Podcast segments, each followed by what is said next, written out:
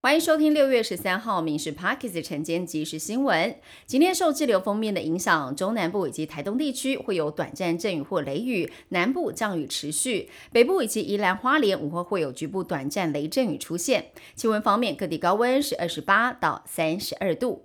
美国股市弥漫了联准会可能将会暂停升息的气氛，投资人纷纷加码进场。道琼是收涨了一百八十九点，来到了三万四千零六十六点；南斯达克上涨了两百零二点，标普五百也涨了四十点，费城半导体涨了一百一十六点，指数是三千六百四十一点。台北市议员钟佩君在脸书指控名嘴朱学恒曾经对他两度强吻性骚昨天公开露面谈起这件事情，他数度哽咽，无法言语。而针对朱学恒决定自行告发自己性骚的行为，钟佩君痛批朱学恒是毫无悔改，大玩司法大戏，要博取大众的眼光，非常荒唐。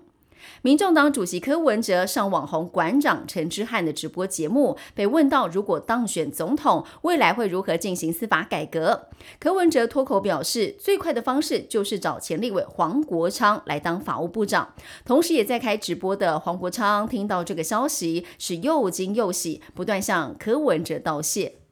平均地权条例修法一月三读通过，寄出了打炒房五大措施，包括了禁止预售物换约转售，还有司法人买住宅采许可制，建立检举制度，还有预售物解约申报以及重罚房市炒作行为。修正条文的实施日期由行政院来定，行政院十二号已经公告了，在七月一号就会上路施行。上个月，一艘中国出发要前往日本的游艇躲避台风，暂停澎湖马公，船上人员未经许可是不得上岸的。但是安检所人员居然放水，要他们点名的时候记得出现，让这些中国游客违法在澎湖玩了十天，还拍影片 po 网。海巡署现在要检讨重惩。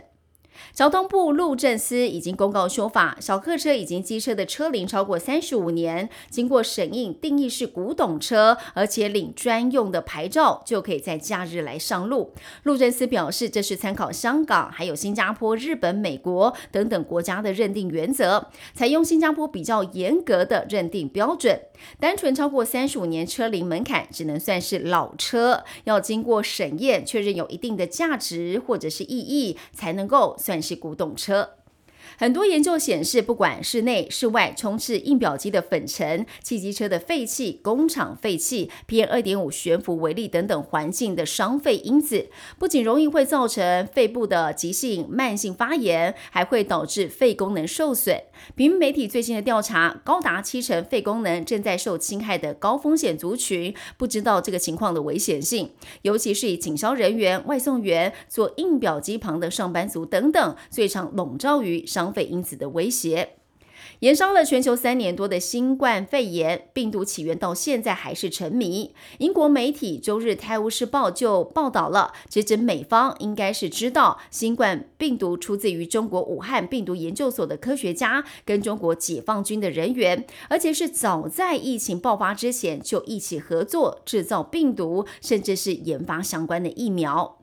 日本动画公司首种制作公司宣布，《怪医黑杰克》要推出新连载了，而且新连载的剧情跟角色关系发展将会由人工智慧技术负责创作。漫画家的儿子表示，制作团队想要知道 AI 可以协助人类创作漫画到怎么样的程度，而且指出这项计划的用意并非取代创作者。以上新闻由民事新闻部制作，感谢您收听。更多新闻内容锁定下午五点半《民事 Parkes 晚间即时新闻》。